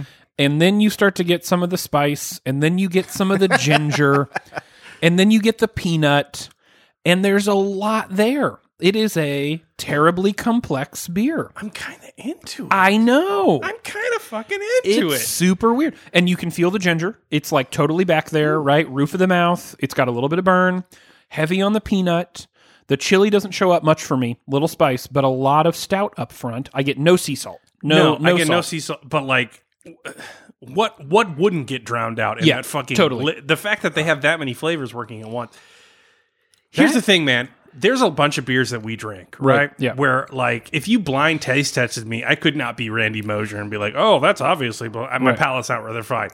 If I drink Kung Pao, it's like, "Oh, well, that's Kung Pao." Yeah. Like Yeah. I've literally na- never tasted anything like it. Yeah, it's a tingling. Like, it- Yeah, it's, it's- not. It's not as. But it's not a spicy as harsh. No, It's, it's, it's- just some heat. It's just a nice little amount of heat. Yeah. Um, like the Szechuan pepper is uh, almost non-existent. Because Mm-hmm. if I had Szechuan pepper, that's like a numbing pepper. Like your your tongue doesn't feel like it's part of your body when you have that. But I can I can taste the ginger despite Yeah, I that, can definitely which taste the is ginger, yeah. Bizarre. It, it it kind of has the effect, uh, you know, like those uh, like ginger hard candies. It kind of has the effect of just swallowing one of those quickly. Yeah. That there's some flavor, then there's some gap, and then the ginger shows up. Yeah, it's a little kick. Yeah. Mm-hmm. but I can I pick up the peanut too. I know. after the ginger. I know. It very much goes chili powder, Mm-hmm. uh, ginger, peanut. Yeah. I got to be honest. I think it's a five. I, I've it's a five just because I've never had anything like it. am kind of into it. We're It's, so decadent at this point. it's so weird. It's so fucking weird. Um, but I kind of like it. Damn it, Stillwater, you did it again. What a weird moment. What a good five hundred beer, six hundred beer though. 600 beers. God, and it, it there's some spice. I've had a couple drinks now, and I am it's in the back of my throat. I'm getting more of a klimped because like the six hundred beer was a beer that we've never had before. A- And it was and it was good. I'm yeah, there's excited. nothing like this. I'm excited to keep doing this I because know. we discovered something new. there's a whole path beyond a here. new country. yeah. Undiscovered. Well, hot damn. I mean, I guess we should probably talk about a segment. Really, really, I just want to muse on what this means to me. But I suppose Aw. people have That's sug- drunk enough. We're yeah, fine. people have Yeah. people have suggested things, so we ought Aw. we ought to talk about them. Caleb, what are we talking about? There's going to be a return of the Honorable Judge Producer Ross. That's a good bit. We're going to have a little debate here, All right. outlaid by Gregory Bennett, who suggests the Honorable Judge Producer Ross, in today's case, attorneys Caleb and Spencer must argue for and against the following resolved. Reality TV is awful and irredeemable. Wow. Now, here's the problem that I have. Mm-hmm. I know that my client is guilty, but I think it was probably good that he did what he did. So you're on the defense then. I suppose. Okay, I mean, you can make that case. it, here's the thing. I, think, didn't even assign a side. Well, but you I know. picked one. I know where you're going, sir. I know what your preference here. I thought is. you were going to do the classic forensics. You're not prepared for this side of the argument, so it's yours. Oh no no no no! no. I, th- I okay. think I think that you are both uh, certain enough that reality television is in fact awful and irredeemable, and rhetorically skilled enough to be able to make a case for the other side that you could you could go anywhere here. Oh, thank you. Oh, You're absolutely welcome. my. Right, right. So I'll let you pick what you would like to argue. oh, I'm arguing against it. Right. Yeah. that, that that it is in fact horrible, horrible and irredeemable. Yeah. That's fine. I'll take that. Yeah. Uh, you would probably get the opening statement then. I would argue that any case in which reality television is irredeemable is a case in which the obfuscation of the term reality would not need be applied to it, and that show would still be successful. So, Great British Baking Off, Bake Off. I'm not going to make an argument that that's a bad show, Mm-hmm. Right. Something that doesn't contribute something meaningfully to the discourse, Right. something that is ir- irredeemable in terms of entertainment value, Right. I'm not going to make the argument that it degrades the public, you know, discourse or art in general. It's a good show, and I believe it's not the only one of its kind. Right. However, the argument that this is reality, that people really go out into a field, Right. in a tent with a fully fleshed out kitchen, Right. and cook the most elaborate fucking decadent baked treats, Right. ever to be filmed by camera. The concept of that and what that term does to the discourse Right. of what is being seen, Right. I don't think it's necessary. It is deeply scripted, it is deeply rehearsed, it is deeply uh, concerned with who is good enough to be on the show and who is not. Like, they're not going to put me on Great British Bake Off because I don't know how to bake shit. Right. Um, And so I would argue that the term reality TV has been applied to good shows in the attempt to redeem it. But in fact, reality TV a la real world, a la MILF Island or whatever it's fucking called, because it's real now, despite the Wow. fact that it's been presumed. I would argue that that is awful and irredeemable and has done. It, it literally wiped 10 years of television off of the history of public discourse. Like, it, it, it erased that as a thing that we could talk about before prestige came in and filled the void of actual scripted comedy. It sounds to me like you're making an argument of definition, though, not necessarily an argument of quality. So, your claim is that reality television is so broad a term as to apply to shows that kind of fit into what was probably the impetus and purpose of the initial genre, a la real world, and now has been blanketed over shows that are so far from that husk of a thing that it's lost definitional meaning. That, that's what I'm hearing you say. Yes, but I would also argue that all arguments of quality are essentially definitional in their ethos. If you're going to have an argument about good or bad, if you're going to argue an argument of better or worse, you are essentially arguing a definition of aesthetics. Well, sure. So while reality has been overwrought as a term in terms of a genre and a way of developing a show, um, I think it's been overwrought materialistically in terms of a amount of income invested in the show. I would agree that Great British Bake Off, let's put people in a fucking field and have them bake shit, is cheaper than putting on than Breaking Bad. Well, There- it- that's it no definitely is. argument. Yeah. Um, and, and as such, it should be geared in reality in terms of that sort of economic development. However, let's get people drunk and watch them have sex with each other because they're all assholes and they're the people who are the most irredeemably unself aware when they sh- put in their VHS fucking uh, audition tapes. Right. That is where it started. Right. Um, and I think that is essentially awful and irredeemable, even though it's been expanded into an entire economic sector. Okay, uh, as as judge, I do have some definitional things There we to go. say. There we go. definitional is definitely a word. Um, reality TV is defined as TV shows that are well, two major elements. One that is features people who are not actors, i.e., real people Right. in that category. You know, bakers, tattoo artists, Right. hot people, whatever it is, whatever the show is about. And two. Uh, purportedly uh, to be unscripted, like whatever their real reactions to whatever situation is contrived by the program maker. So the situation itself does not have to be realistic as long as the people who are being featured are not actors. Purportedly unscripted. Purportedly unscripted. That is definitely that is definitely a major point of contention and definitely something to be argued about. But they are un, unscripted in that the people are actually Reacting, responding. well that they actually are who they say they are. That, Right. that they are bakers, right. uh, ac- you know whatever whatever it is they the show is about. Right. So, um, and, the other thing is in terms of like where reality TV came about was that it became about uh, became very popular after a writers guild strike in the early 2000s. Yeah, no, there are Yeah, yeah. economic concerns Um, on all of this. and yeah, they were cheaper and the only thing to make because they couldn't have actors because they were on strike uh, for a lot of scripted TV shows. So, um, that being said, carrying on. I think that uh, I can both accept your claim. Um, I'll, I'll revisit this uh, argument of definition versus argument of quality in a moment. Uh, I can accept your claim that there that there are reality shows that are irredeemable, but reality television as a category is probably not worth rejecting given its broad tent. And so I do believe and, and I would agree with that. Right. But I would agree that the closer you get to what is the core of the reality TV experience, the more irredeemable it gets and the more awful it gets. So it's a gradient, not as you as you strip down elements, as the purportedness of the lack of scripting goes away, Right. it gets increasingly worse. As the budget goes down, as the quality of the people Actually, are I not don't think actors. it's a function on budget, but yeah. But but here's the other thing.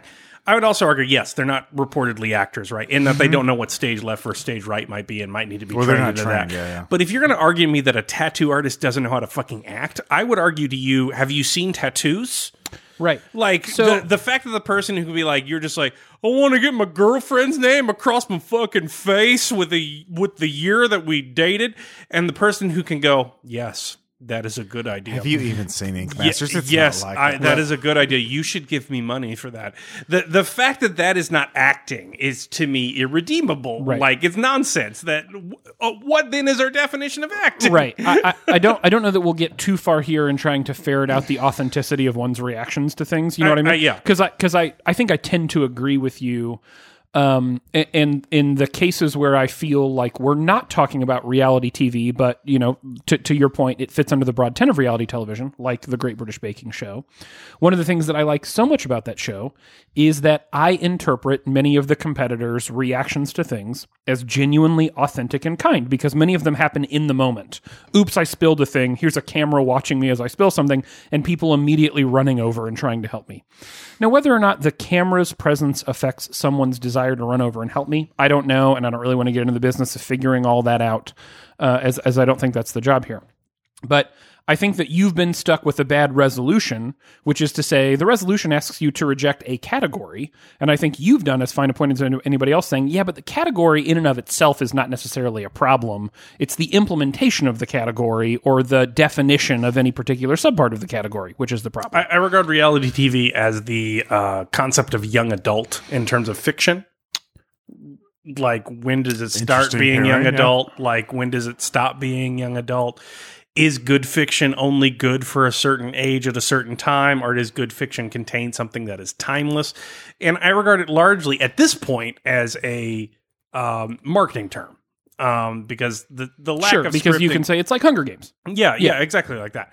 Um, and, and- and I find my way with reality TV. While I think it starts off as the basest and most disgusting impulses of capitalism, Right. I think people have found a way to sort of redeem an artistic impulse with Right. it by not forcing people to get drunk and fight and Right. bang pans because no one can sleep Right. and like create vines and shit. Yeah. I, I think it has sort of moved towards that.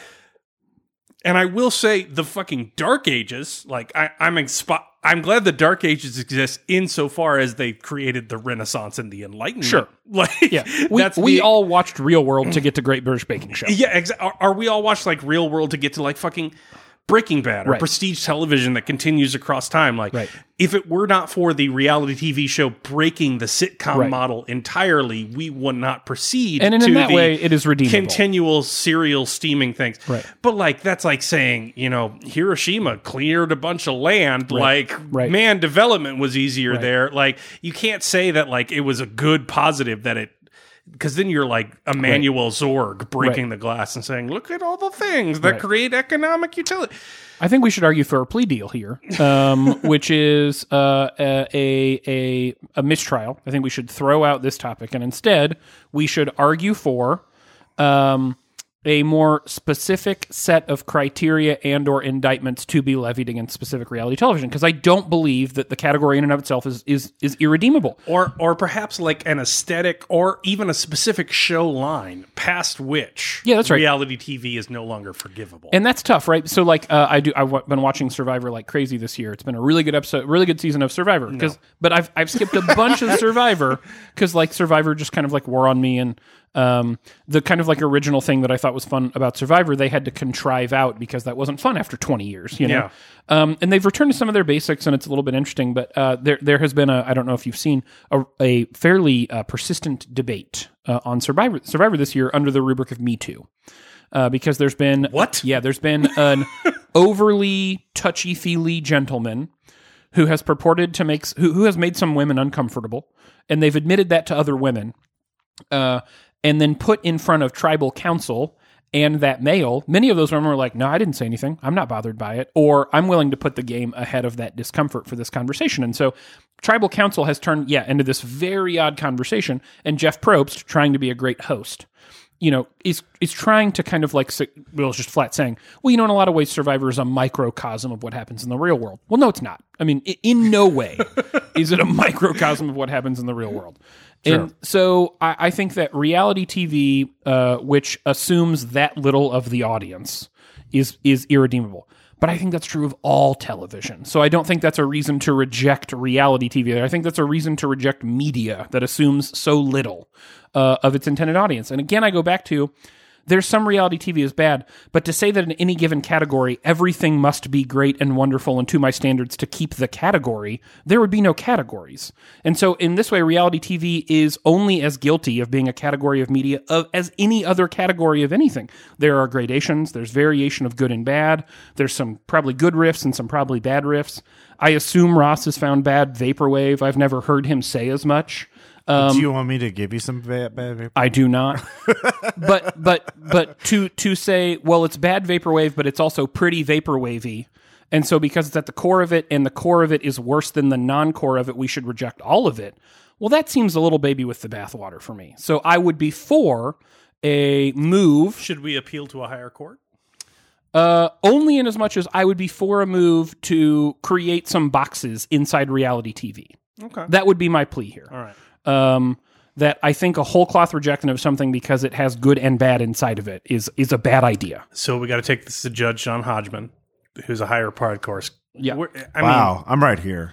mean, I'm sorry. Would you c- consider yourself the Supreme Court of podcast law? I mean, maybe. I honestly might, and that's terrifying for podcasting and the judicial system. Um, that's not good news for anybody, but a little bit. Yeah. You, see- you see where I'm coming from here? Yeah, sure. Well, I mean, one thing, like I mentioned in the early definition, that they're not actors. So, like, you know, in Ink Masters, they are all skilled tattoo artists, Right. as you can see, because nobody does the tattoos for them, Right. As it is documented. Um, you know, American Idol, they sing, and like nobody sings for them, unlike an actor, where they Right. could bring in a stand in or someone else to, to Yeah. fake it. Totally. Uh, so I th- that's sort of a definitional thing. Um, so I think, I mean, for me personally, like for reality TV is based on like that. Does it capture some sort of interesting part of reality? And that, yeah, obviously it is scripted and faked and like that kind of Yeah. thing. But like, you know, when they talk about like, oh, well, this tattoo is better than the other tattoo because of these technical reasons. Yeah. Well, like you can see it for yourself Sure. and judge whether a tattoo is technically better than the other uh or because so it's sort of in that that game show category but it's of a very skilled technical variant and i find Yeah. that interesting Yeah. uh, or like the p- profit like this guy is running a terrible business and like Here are the reasons why it's failing. yeah, exactly, and that's interesting for tho- those sort of technical like aspects. The the soap opera drama a angle, which I think is probably the bigger part. Of, well, definitely the bigger part of Sure. reality TV. The Real Housewives stuff. yeah, yeah, exactly. Um, or Survivor. Let's be honest. Bachelor, Yeah. Flavor Yeah, yeah. of Love, Yeah. Bachelorette. It's Flavor basically of Love is of an interesting kind, though, right? Because it's, It's- like no, it it's isn't. in on the bit. No, it isn't. It's Yeah. taking narcissists and histrionic people who Right. are prone to drama and Right. throwing them together. right. and it knows exactly what it's doing. it's it knows exactly what we're doing. That's exploitative and terrible. Ah, It can be. I don't think it objectively is. I think it's often is. M- many of these people, uh, Bachelor in Paradise, okay, Bachelor in Paradise, Uh-huh. is which I've argued for many Yeah. times. And you should not have. So, so the Bachelor, right, gets treated with this, um, uh, kind of like gospel esque, uh, almost Victorian approach, maybe I should say, to like romance. Like people treat this as an honest to god search for a relationship, and maybe it is for you, and maybe it isn't. I don't It's know. definitely not. yeah, for most people, I assume that's true, right? Yeah.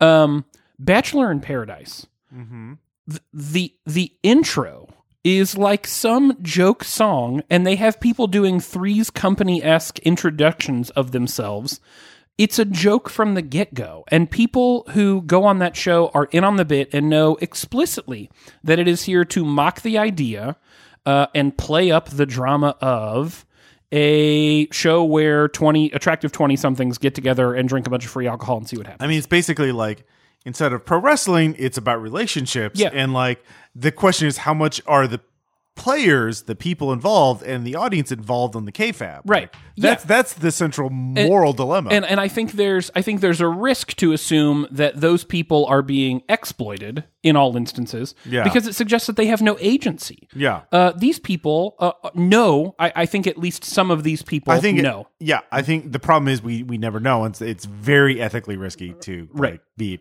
I don't know a fan of that, but I, I mean, and again, for I me, think it's equally as as risky to say that they're all dumb and don't know what they're doing. That's true. That's true. We don't know, but Right. like the, the possibility is there. The thing it for and for me, uh, and I'm obviously in the minority here, is that it's about the technical things, like people Right. showing off obscure skill sets that I Right. have no idea about, and then they they kind of argue about like what what's the better cake or what's the better Right. tattoo Sure. or what's the better and what are the car. criteria you and and, and that's Yeah. what that So the that those things- competition- they introduce a vocabulary Yeah. you didn't have. the edutainment angle, Right. And I feel like that's that's that's solid standing. That's right? redeemable. So the the Great British Break Off is fine, but like the the drama, the relationship, you know, KFAB. I don't know. yeah. I, I mean, I feel like it's it's a, it's a murky area. It is. Well, I would say I would say then that we would probably that the producer Ross, if I'm interpreting correctly, would move to make reality television redeemable, but that there is probably some area for definition below that. I would say it's mu- the problem is that the the the the soap opera angle is so dominant in the most popular shows Right. that it is it is dubious. right, So right, which is not a reason to reject a category; it's a reason to reject an implementation of a category. Uh, yeah, I would rec- I would reject most implementations of reality TV, right, but not all but not all as a category. as a category. Okay, So category, I cannot deny it. we're on to beer 601. What are Around Caleb? the Are bend. you are you categorically rejecting it? I have a nuclear option here, and I don't want to say it. Please it's say it. depressing. Don't- don't you do don't it. want me to say it because What? it's depressing. Aw, it- Then definitely all, all don't ethic- say it. all, I don't uh, need that. consumption under capitalism is unethical. No, I'm not saying that. Okay. Oof. yeah, we don't need that. I think we heard that like 10 minutes ago. I think we're good. I think Okay. we're good. I'm willing to concede Okay. I would rather not pollute the discourse. This way. Okay, fair enough. All right. duck sauce coming in from Stillwater Artisanal 601. Here we go.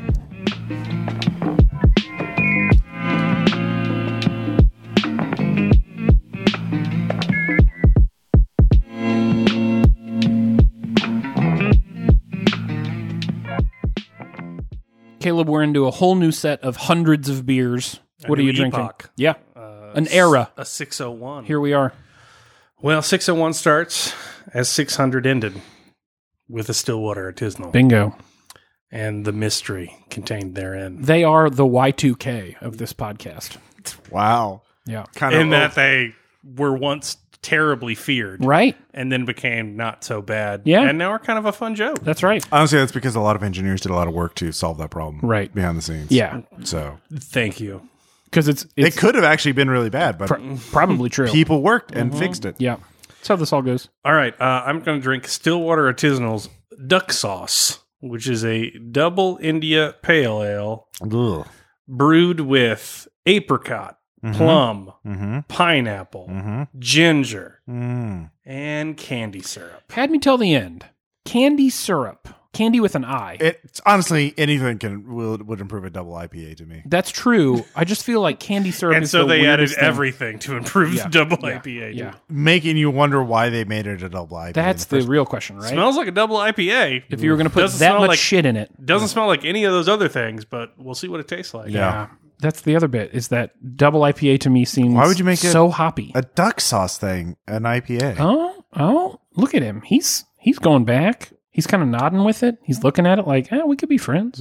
We Shaking could not his be head. friends. It sort of smooths out the rough ends of the hops required for a double IPA. Gimme, gimme, gimme, gimme, so, gimme, gimme, gimme. Um, I'm going to call that a four. Wow. I would drink that. Ooh. That is more drinkable than your typical So they did- IPA. Wow, that's high for a double IPA for you. Very high. What are maybe Stillwater's they're, they're actually playing like the real life thing of a board game and they're just like getting more points by making IPAs and then like redeeming them. it's like a challenge That's mode. kind of drinkable, thing. isn't it? That has got a healthy. Do- you know what? It almost it has a grapefruit esque punch to it, but it's not grapefruit, which I is ta- nice. I taste off almost nothing contained in the subtitle. Um, Like, I I- think Yeah. I'm getting. I think I, I- am getting plum I can't pick up the ginger at all. I can't know. Oh. pick think up I'm the getting candy syrup. apricot. I'm getting no pineapple. None. I, I I can't pick up any of it. But it just kind of smooths the whole experience out into a nice rounded Yeah. hump of flavor. Yeah. that Honestly, the is- hops are still overpowering to me. Yeah, the back might It's be a four. pineapple. It's not a five. Yeah. It's definitely a four. But the back might might be pineapple. Mm-hmm. After you hit it again, let it sit for a minute, and you get some sweetness, which I think could be confused for some of that overly hoppy stuff. And I think it might be a little pineapple. Um, yeah, I could see that. Yeah. The acidity of that. I- Yes. I, can kind of get the ac- acidity of it. But Okay, yeah. I'll take it. We've certainly had worse double IPAs on this very episode. And we've had oh, sure. way worse episodes. Yeah, totally. in Oh, terms yeah, of general yeah. score. You like- throw out those evil twins, and we may be we may be above the threes here. yeah, Azazel, your uh, your sacrifice was not in vain. No, no, No. Um, hey, we're into Drunk Enough, which, if you've never listened to us before, this is where we tackle something not so topical, but instead a little more ethereal, philosophical, existential. Caleb, what are we talking about? figure like now's a good time to talk about scale and when scale confronts you with its starkness in Right. your own life Yeah. 600 beers is a big scale i feel odd about it like i'm proud of it i'm also daunted by it Odd is the right word. and it's uh it's uh not the first time that's happened in my life Right. like the amount of time i've known ross and been playing rpgs like I, Woo! I was the new guy for so long and Right. now i'm not No, you like aren't.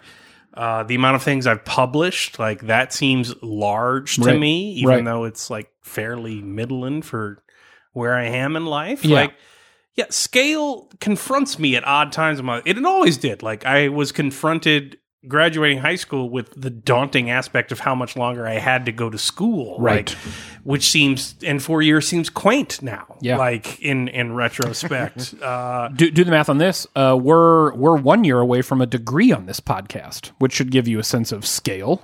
Um, yes. which is very strange. yeah. that feels very weird. Mm-hmm. Um, so how how do you interact with it when it hits you in the face? This one very much did hit me in the face. So I think you messaged us like last Tuesday or Wednesday and said, "Hey, by the way, I'm going to post a survey, and if my math is right, this is going to be 600 beers." And it really Well, caught I me off tried to guard. post a survey. Right. And then Patreon, Patreon, Patreon all over shit that itself. survey. It Yeah. was a bug. They fixed it in a day and a half. you know, totally reasonable amount of time. Um, uh, and it did catch me off guard, and it shouldn't have because we'd just gone through the 500 debacle, and so I should have known that this was round the bend. But here's um, here's something I'll say about this scale. Um, I guess I just never really had a lot of benchmarks when we started this whole thing in my mind. Like, what would it be like to do this for a while, or what does success look like? and because we we ginned up the Patreon pretty quickly, uh, I guess my success has always been like: are people listening to it? Are people active on the Discord? Are people paying for it? And I this became such a back like just back burner thing for me. Well, and also when we're doing this, we we try beers. And I will say that of all of the weird milestones one hits in life, th- these are the ones that I'm just never thinking about. And then whammy, milestone in the face. Yeah. oh sure. And 600 beers, like uh, while we were talking about it in this previous segment, kind of like opening ourselves to the universe that was the 600th beer, it struck me like um, we always talk about like how do we market the podcast and how do we get people to find us and how do we find more people like our people because we know they'll like it. And it's kind of like like dawning on me in these 20 minutes like we should write to someone important and say we've done a podcast for three years and we've sampled 600 unique beers someone is going to be shocked by that because it's fucking weird like people don't do that I'm not saying we're like more experienced than cicerones. We are not, but there are cicerones who are qualified who have drank and recorded drinking less beers than us, i like that there are like demonstrably so. Like Actual we, experts. We've never run a tap line or Right. anything like that. We've never run a business, which is a big part of being a cicerone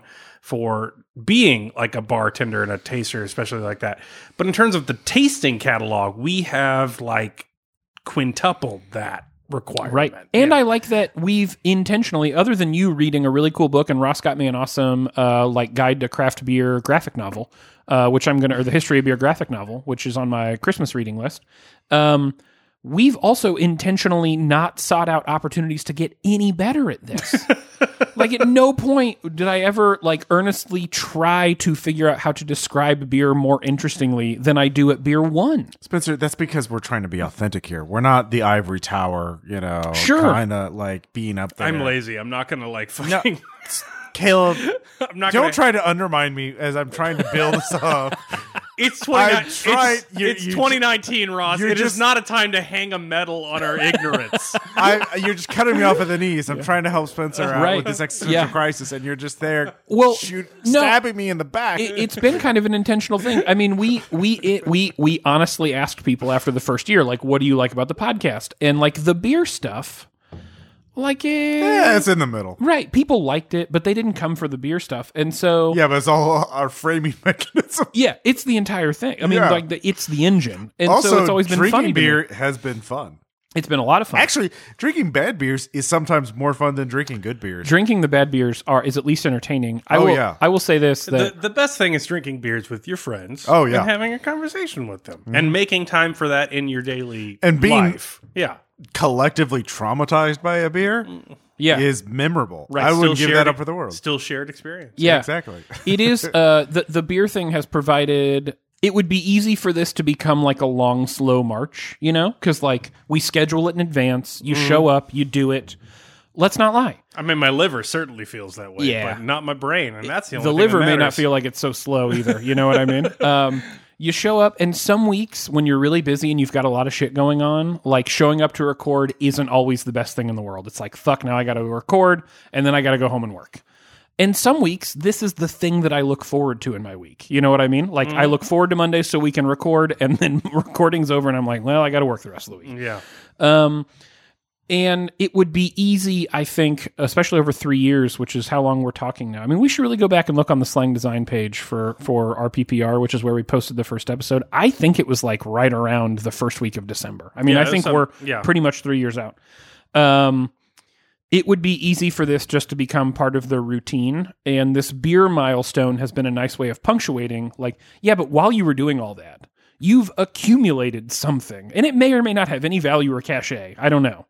Um, it feels like it does to me, but it feels like a lot. Um, it kind of makes me appreciate the value of statistics, not in like a five thirty eight way, in that I think I can see Mm. the future because I'm a math nerd. right. Uh, but like the value of statistics for like, you know, people who used to keep track of the weather every day in a journal, and now that is like vital fucking Right. data for scientists, Farmer's Almanac. yeah, like even just having a 600 plus like rating system Right. of two assholes opinions on beer Right. in these 3 years like I don't think it's ever going to be useful in a way that's going to help other people. No. But at the same time, I'm just kind of proud of having built the Yes. data. Like Yes. the sheer act of collecting it makes me feel accomplished. And I- that might be simulacrum rather than s- you know Oh, totally. Yeah. but but I'm still feel okay about I'll it. say this: I don't know that I've ever stuck with anything as much as I've stuck with that. You know what I mean? Yeah. Like I have acted with intentionality around almost nothing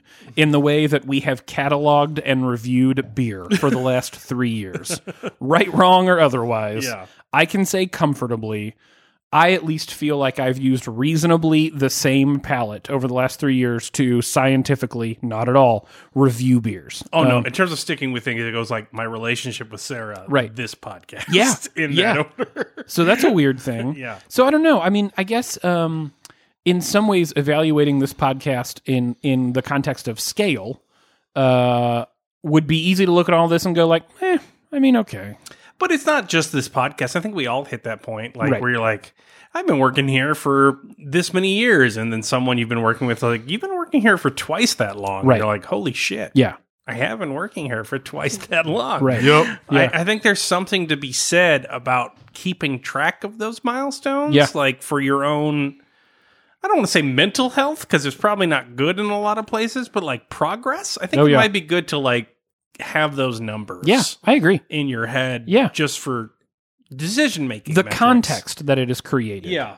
Um, around all of the stupid bullshit things we've said for So, three so years. for instance, Sarah and I, we used to constantly get, and we still do get shit at our jobs for not being married, right.